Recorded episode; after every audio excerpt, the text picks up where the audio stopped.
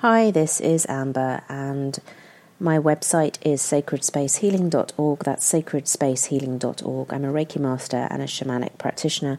My work is focused on core wound healing, life purpose work, inner child work, and sacred union work.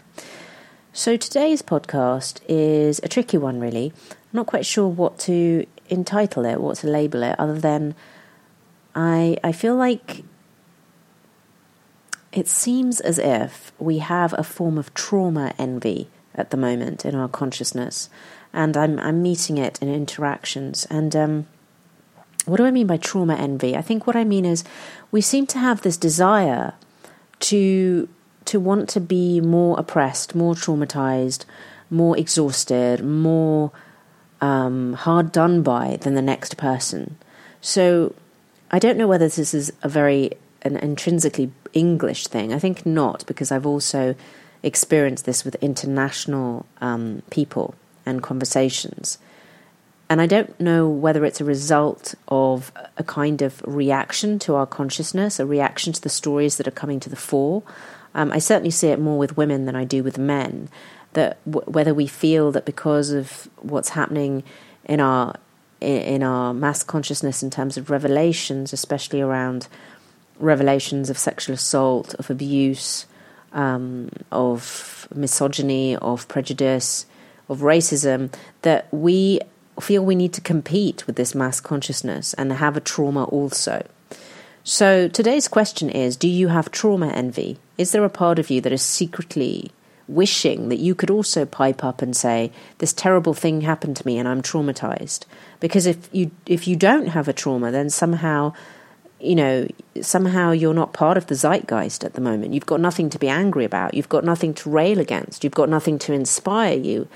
But also, you don't really fit in because where do you fit into the, the, the narrative of our mass consciousness if you don't have trauma in your life or in your in your childhood um, or in your ancestral line? Now, I meet many people in my journey as a healer and a teacher and as a human being, and um, Sometimes I meet those that have experienced truly horrendous, horrific things in their lives, um, either as children or in their adult lives. Horrific things that break my heart to hear these stories, and that I am forever awed, just floored by their strength, that they are still here, they're still fighting, they're still showing up for themselves, and above all, that they want to heal their wounds. Um, and I also, on the polar opposite of that, of that, meet those that that it's it's it's like um, you know that stuff hasn't happened to them. Uh, what has happened to them is probably uncomfortable in some way, um, pro- possibly trying at the time, but in no way does it compare to to the to the, to some of the truly atrocious things that can happen to people, the truly traumatic events that can happen to people. Um, I did have a very bright idea of uh, of of seeing what the definition of trauma actually is. And so um, I wonder if it's if it's worth if it's worth looking at that. So the definition of trauma is a deeply distressing or disturbing experience, a physical injury. Um, let's just see if there's any. I am actually looking this up. Um, a physical injury. It comes from the Greek word meaning wound. Um, Okay, so it comes from the Greek word meaning wound, a deeply distressing or disturbing experience, a personal trauma like the death of a child, emotional shock following a stressful event or a physical injury, which may lead to long term neurosis. The event is re- relived with all the accompanying trauma, or a physical injury, uh, and the origin means wound. Okay, so that's our technical definition of trauma. So that can cover anything from um, the death of a loved one, the death of a pet, uh, our parents' divorce, our own relationship breakups, um, natural acts, natural accidents, um, floods, fires, uh, a physical attack of some kind, abuse of any kind, um, a shock to the system, bad news uh, bullying over a prolonged period of time, um, psychological abuse, mental abuse, so on. So it can cover a lot. And I think this word has become trendy. It's become cool. It's become a thing that we want to say that we have. Now, I don't think that we can get into the field of compare and contrast, but I think what we can do is actually own up to what is traumatic in our lives and own up to what isn't traumatic in our lives and let ourselves off the hook. So often what I see is that people have labeled an event in their life as traumatic and now their whole life is kind of unraveling, falling apart, you know, not on track because of this one event. And when you track it back to what that one event was, in comparison to what could have been a trauma, what could have happened to them, it's a relatively small event that can easily be resolved in our consciousness just by either spending time with those who have truly experienced trauma or just by looking at the situation differently. And one of the most complexing things that I hear, um, you know, it's one of the most kind of uh, bizarre things that I hear is that often you can sit around in women's circles and women's shelters, and I've done a lot of work in women's shelters, and um, uh, women will be talking about sexual assault, about rape, about some truly horrific things that have happened to them. And there will usually be one person that will pipe up in circle at some point, um, whether it's in that circle or, or another kind of healing circle, if you like, and will say, well, there's a greater reason for this. You know, um, it was a karmic event that led to you being assaulted or raped, or um, you know that event in your life happened to show you, uh, so you could learn something, so you could be more compassionate, or so you could learn to help other people, or so you could learn about boundaries, or that abuse happened to you, so you could um, teach people about this, that, and the other. So uh, a reason is found for this hugely traumatic event, for this hugely traumatic event. And then on the polar opposite of that, we have people that um, are saying that they're traumatized because a pet died when they were young, or um, they didn't get to celebrate Christmas, um, or their parents split up for a period of time. And that isn't explained away in the same way. That's kind of given a, a huge amount of weight, a huge amount of um, acknowledgement as this deep trauma. And I think what we what we tend to do is desensitize ourselves to the really traumatic things and oversensitize ourselves to those things that are just part of growing up or they're just part of life. You know, we can we can sit and watch TV and watch people being blown up um, not only in films and television programs, but br- blown up on the other side of the world. Um, we can watch the bombing of Palestine, of the Middle East, of Iraq, of Iran. Um, we can watch the uh, the the mass slaughter of people. We can watch the mass slaughter of animals, and we don't really bat an eyelid to that. We don't really we don't really register that that's trauma for those people in those parts of the world. That children that are seeing their parents being blown to bits are traumatized. We don't really register that. On the other hand, we can have someone say, Oh, my parents separated when I was 10, and it was a deeply traumatic experience for me. And we can hold their hand and walk them through therapy and counseling and support groups and Twitter feeds and so on. And, and I feel that we've got this upside down. So, um, trauma envy looks like this. All around us, people are clamoring about traumatic events that have happened to, uh, to them, um, whether it's on social media or on television or in TV programs or movies or whatever. And on some level, we feel like we're missing out. Well, I didn't have a trauma in my life. You know, I where's my trauma? Where's my sexual assault? Where's my Me Too move, moment? Um, and we try and seek to find something that we can call a trauma. And if we can find something that we can call a trauma, we can start to excuse our life. We can say, well, the reason why I'm failing at my life, in inverted commas, is because I had this traumatic thing happen to me. You know, the reason why I'm not getting these promotions, I'm not earning, I'm not in that relationship is because this deeply traumatic thing happened to me. And what you tend to find is people that have been through deep trauma, you would never know it. That's not the first thing that they introduce themselves with.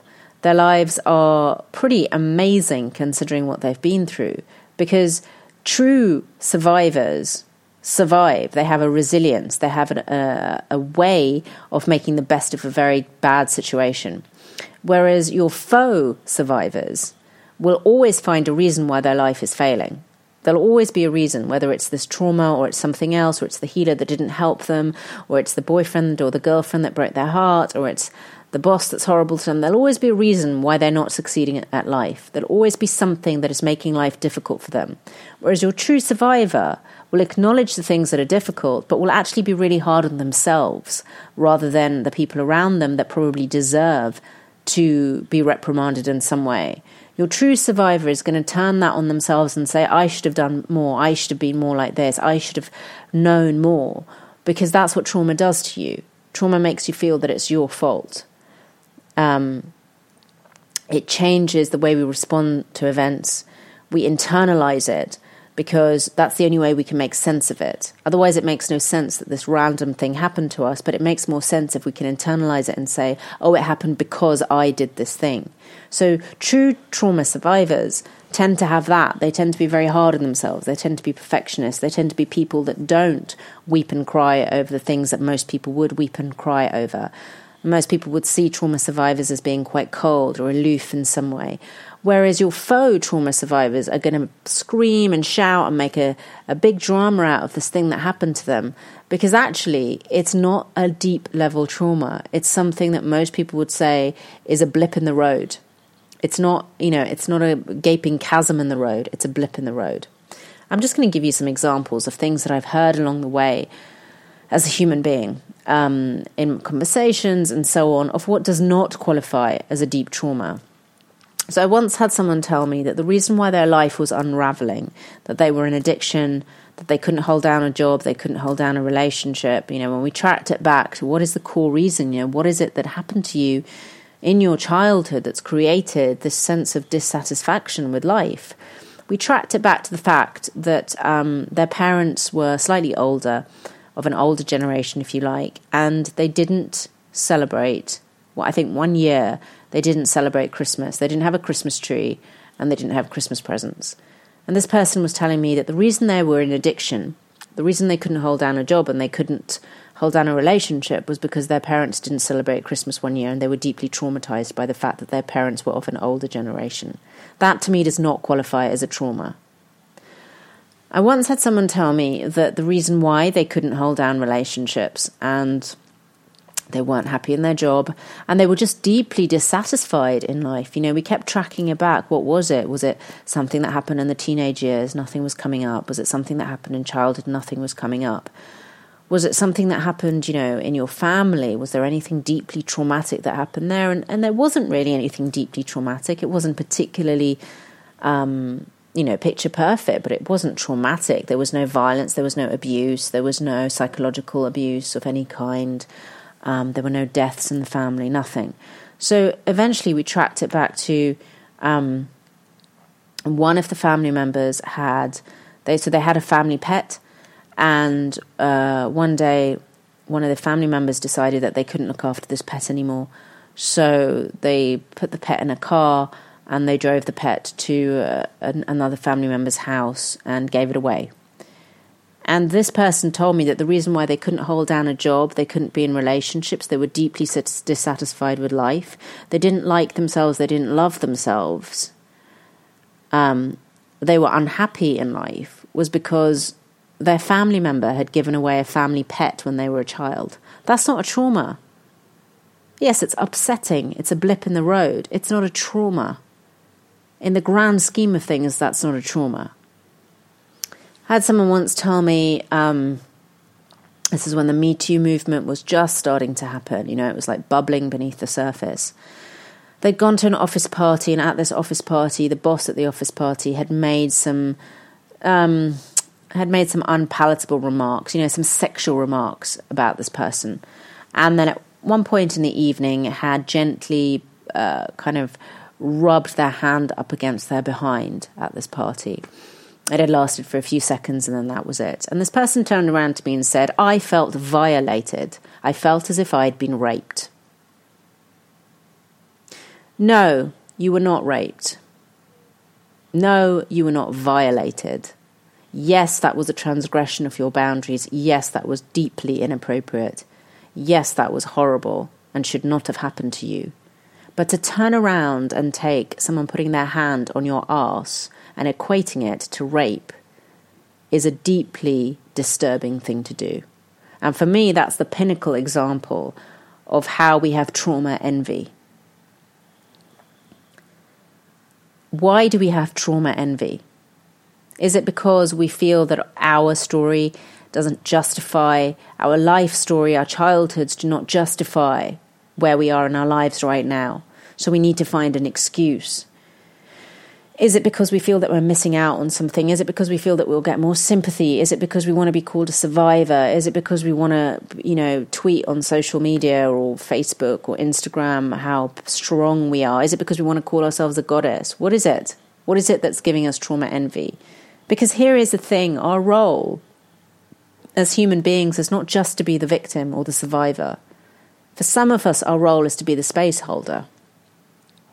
For some of us, our role is to tend to those that have been traumatized and to assist them and to show them a way out of trauma into healthy relationships and healthy ways of being and healthy self love. And we can do that because we've experienced it. So we come to realize that the reason why we had a blessed life is because we're here to assist others. It's not a curse. It doesn't mean that we have to take our blessed life and somehow make it traumatic. We can acknowledge that our blessed life, within its blessings, also has had deep pain and sorrow, but that it does not compare to the trauma that some people have been through, whether it's physical or mental or, or all of those together. And then on the other scale of that, I think we have a duty to bless our lives, to see how blessed we are. Every single day we walk past a homeless person. Every single day we walk past someone who doesn't have the use of their limbs, someone who can't see. Every single day we walk past someone or we see someone that's in a war zone. We have a duty to integrity, to authenticity, to acknowledge how blessed we are, to, to, to stop the perpetual desire to moan and bemoan our lives that, you know, um, we couldn't get that top that we wanted in our favorite shop, or the the queue at the supermarket was too long, or um, our central heating isn't working today, or we've got a cold, or we had an argument with our lover. All of that pales into insignificance when we see that there's people sleeping on the streets, eating out of bins in our society still. Every day I see people sleeping on the streets. Every day I see people fishing food out of bins. And if I could help every single one of them, I would. There's only so much that I can do in my time, in my day, to assist. But I take time out of my day to talk, to connect, to buy a cup of tea, to buy them lunch, to offer them advice, to do the best that I can do to assist those that are truly going through a traumatic experience. Rather than to, to try and match that trauma. What I tend to find with people that are so wrapped up in their trauma envy is that they're not actually acknowledging other traumas that are happening in the world all around them. They're wrapped up in their own trauma. They're wrapped up in themselves. They're unable to relate to others.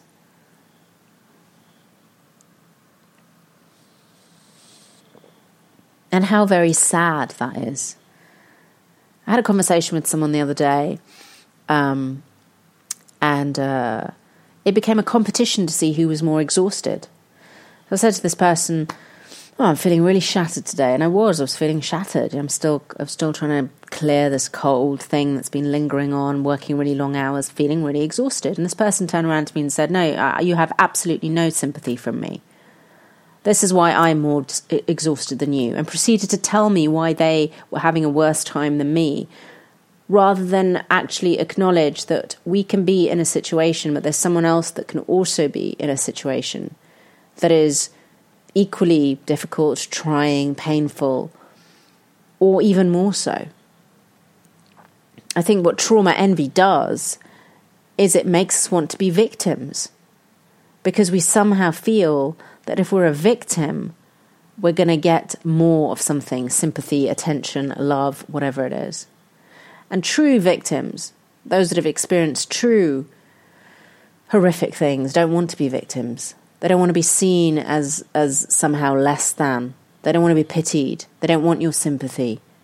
So they tend not to ask for it. They tend to put on the brave face. And that's how you know that there is a true survivor in our midst. But the person that is constantly asking for attention and taking out their tiny violin and telling you what a difficult time they're having, most of the time the things that they say are so hugely traumatic aren't actually that traumatic in the grand scheme of things.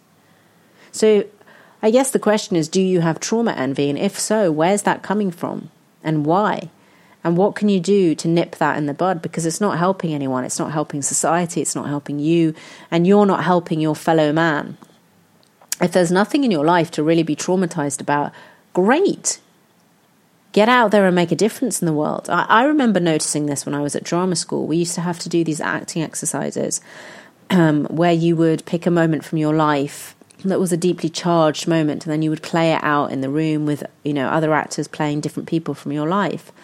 And um, I mean, a lot of you know I've had a. There's been a lot of things that have happened in my life, so I would bring some of these core experiences into the room for sometimes the first time to sort of explore that the emotional charge behind them. And I remember on more than one occasion, more than one person saying to me, "Oh, I watched your acting exercise the other day, and I thought it was amazing. You know, I, it was so electric, it was so charged. I wish I could do something like that." And I remember an actress once said this to me. She said, "I wish I could do something like that. I wish I could do a scene like that." And I said, "Well." Really, it's nothing for you to be envious of. The only reason I can do that scene is because there's some really shit things that have happened in my life. So I'm just using them and putting them into my art to try and make something good out of something that happened that was really painful. She didn't really acknowledge what I'd said. And the next day she came into the acting class and she actually created a trauma in her life that had never happened. She made one up just so she could have um, a powerful acting scene to play out because she wanted she wanted that. But what she wasn't realizing was that, that she had her own gifts that didn't have to come from pain or trauma, that could come from another place. But she didn't want that. She wanted the thing that was deeply charged. But the deeply charged thing came from my traumatic past, which I wouldn't miss. I wouldn't wish upon anyone. Um, I, I remember we had another actor who was in our uh, our year, and it was the same with him. You know, we would we would do acting exercises, and he would say, "I I literally have nothing to bring to the table because I had a very happy childhood." And he found it really frustrating that he didn't have this deep well of pain to bring to the room every day. But what he did bring to the room was joy, you know, and and and and lightness of spirit and playfulness. And there's a place for that too. You know, we we we have to experience a spectrum. And the thing is, I think we're all wanting to experience one type of spectrum. You know, one type of color. It's like we all want to be the color red but we're forgetting that there's other colors that we can be, that there's other emotions that we can feel, that we can excel at. There's other energies that we bring into the room. It doesn't just have to be the one that we, we need to be bringing into the space. And I think the reason we feel that is at the moment in our consciousness, there is this huge clamoring of pain. You know, there's this huge voice of pain that is very loud at the moment. And we all want to be part of that. You know, it's a babble at the moment. Everyone wants to be part of that loud wave of pain to say, me too, you know, and jump onto it. And I think for some people, that's going to be deeply cleansing and healing and empowering for them because for the first time they will be releasing their pain. But for many others, they're just kind of making it up. They're taking what was a very safe, um, happy childhood, happy life, and trying to find moments of something to call a trauma because they want to be part of the zeitgeist. And so I suppose this podcast is to say, take a mirror, look really deeply into it, and see if you're one of those people. Because if you are, stop it. Because we'll never come out of this cyclone of pain if everyone's trying to jump into it and, and be part of it. You know, we need those that have had blessed lives to show us the way out to, to add lightness to things. And we really don't need bullshitters to jump on the bandwagon and go, yeah, I've got a bit of a trauma from my past. I never had a Christmas tree. It doesn't equate. I wouldn't say not having a Christmas tree is a deep wound comparable to being sexually abused as a child or, you know, burying both your parents at a very young age. It's not the same thing. Let's not try and make it the same thing. We can't yes, we can honor the, the, the, the, the sadness of not having had a Christmas tree when you're five years old.